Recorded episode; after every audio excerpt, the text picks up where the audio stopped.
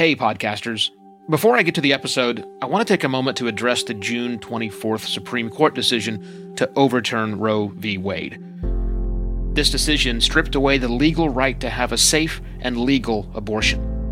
Restricting access to comprehensive reproductive care, including abortion, threatens the health and independence of all Americans.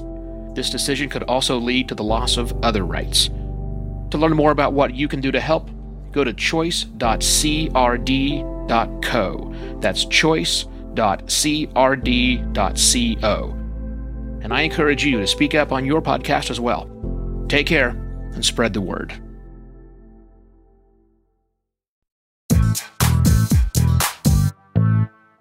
Hello, and welcome to another podcast Pontifications with me, Evo Terra. I launch podcasts is what I do, and today the topic of conversation centers around something called IAB compliance, which you may not have even heard about unless you were deep into the podcasting world. So a bit of a recap, very quick summation. Uh, IAB stands for the Internet Advertising Bureau. IAB has put forth some very stringent standards that podcast hosting companies like Libsyn, like Blubrry, like Pinecast, like all the others, that they are supposed to follow. And if they do follow these very stringent guidelines, then they will be certified as IAB compliant so that advertisers who wish to advertise on shows that use certified hosting companies can be confident that the number of downloads that are reported to that client are in fact accurate. That's what IAB compliance means. And the large companies are just about done. I think they are waiting for their certification process to, to take place. They've all stated that the, the current stats are IAB compliant. Now they just need to get the, the uh, stamp of approval from the IAB, Internet Advertising Bureau, and that will be great. And then, in theory, a huge pile of money from advertisers is waiting to be dumped into the podcast ecosystem once we can agree on what a download or a stream actually means. And I hope they're right, but I don't think that they are. Leaving aside for a moment, leaving aside for a moment the fact that this is different than everything else that's come before. Sure, it's digital advertising, and I've done it for 20 years, digital advertising. I've either been in or in adjacent to the C-suite of marketing departments and digital advertising agencies. The only kind of marketing I know how to do is digital, and the only advertising I have ever purchased on behalf of clients, media buying, has been digital. So I know this space, and I can tell you that advertising on a podcast is radically different than any other form of digital media buying a large advertiser has ever done.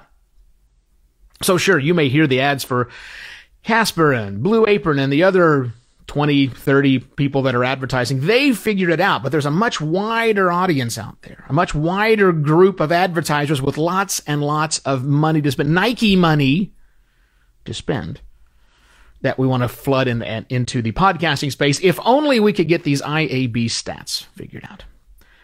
It's a nice theory. It's a nice theory.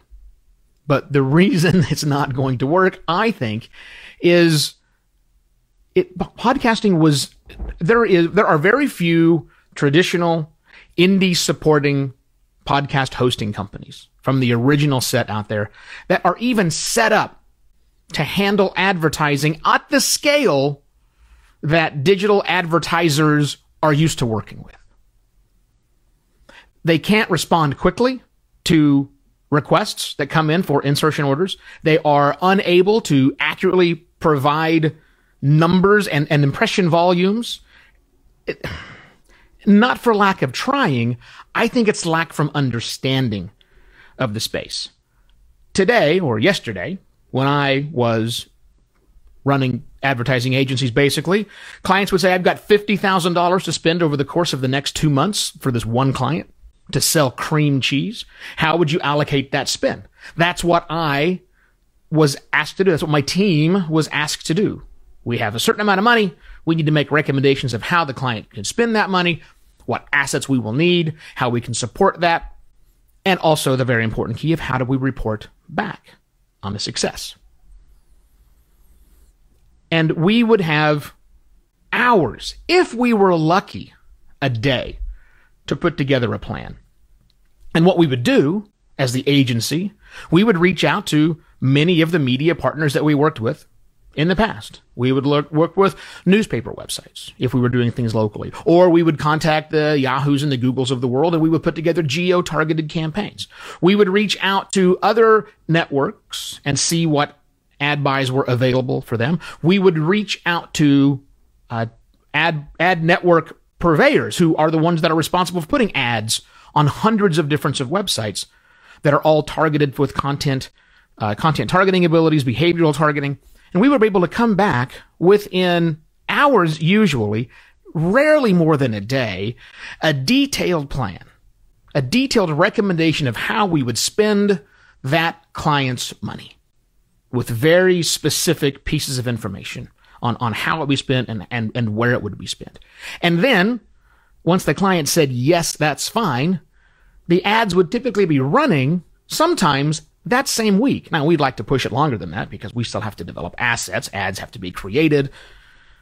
But that doesn't take very many days.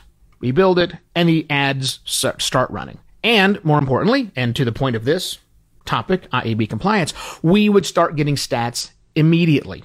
Impression stats, click through stats, and if we were set up properly with our client's website, conversion stats. Three things that really matter and lots of other little small pieces in there. That's the way digital advertisers want it to work. So when a digital advertiser says, I'm interested in this podcasting space, I've got $50,000 to spend on one particular client.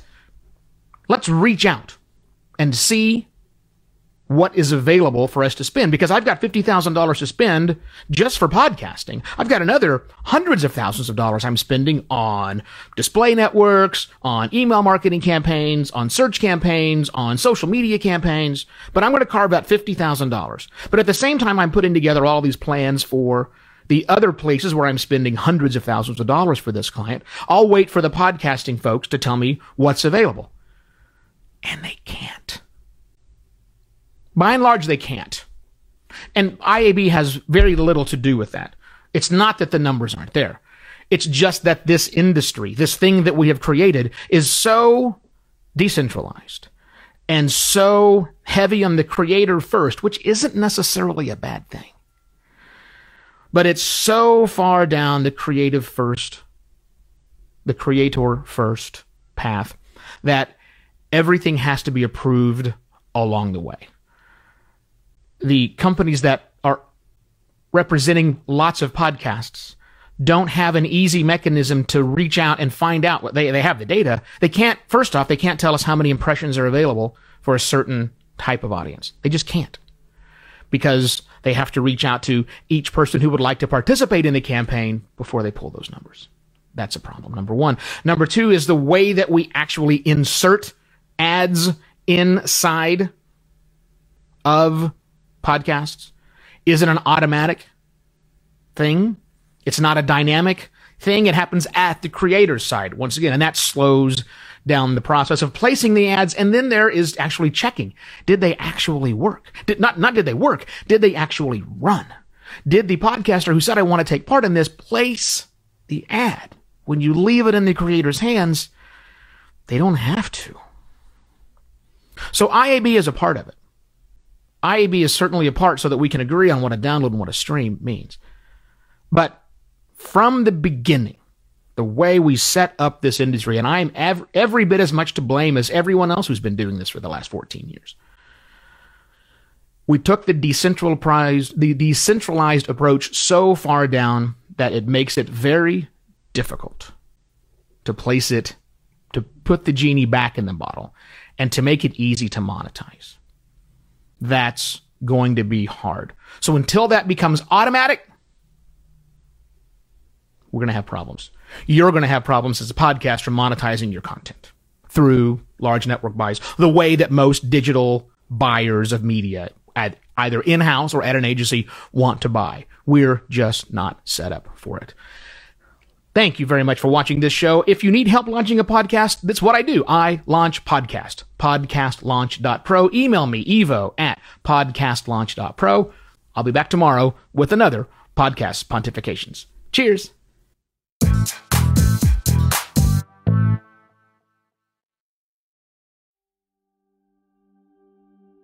While Americans overwhelmingly support the right of an individual to make their own decisions about abortion, unfortunately, that right is no longer protected everywhere in the U.S. The Supreme Court overturned Roe v. Wade on June 24th. Abortion is a basic healthcare need for the millions of people who can become pregnant. Everyone should have the freedom to decide what's best for themselves and their families, including when it comes to ending a pregnancy. This decision has dire consequences for individual health and safety and could have harsh repercussions for other landmark decisions. Restricting access to comprehensive reproductive care, including abortion, threatens the health and independence of all Americans. Even if you live in a state where abortion rights are upheld, access to safe medical procedures shouldn't be determined by location, and it shouldn't be the privilege of a small few. You can help by donating to local abortion funds. To find out where to donate for each state, visit donations4abortion.com. That's donations, the number four, abortion.com. If you or someone you know needs help, or if you want to get more involved, here are five resources. 1. Shout Your Abortion is a campaign to normalize abortion. 2. Don't Ban Equality is a campaign for companies to take a stand against abortion restrictions. 3. Abortion.cafe has information about where to find clinics. 4. PlanCpills.org provides early at home abortion pills that you can keep in your medicine cabinet. And 5. Choice.crd.co has a collection of these resources and more. We encourage you to speak up, take care, and spread the word.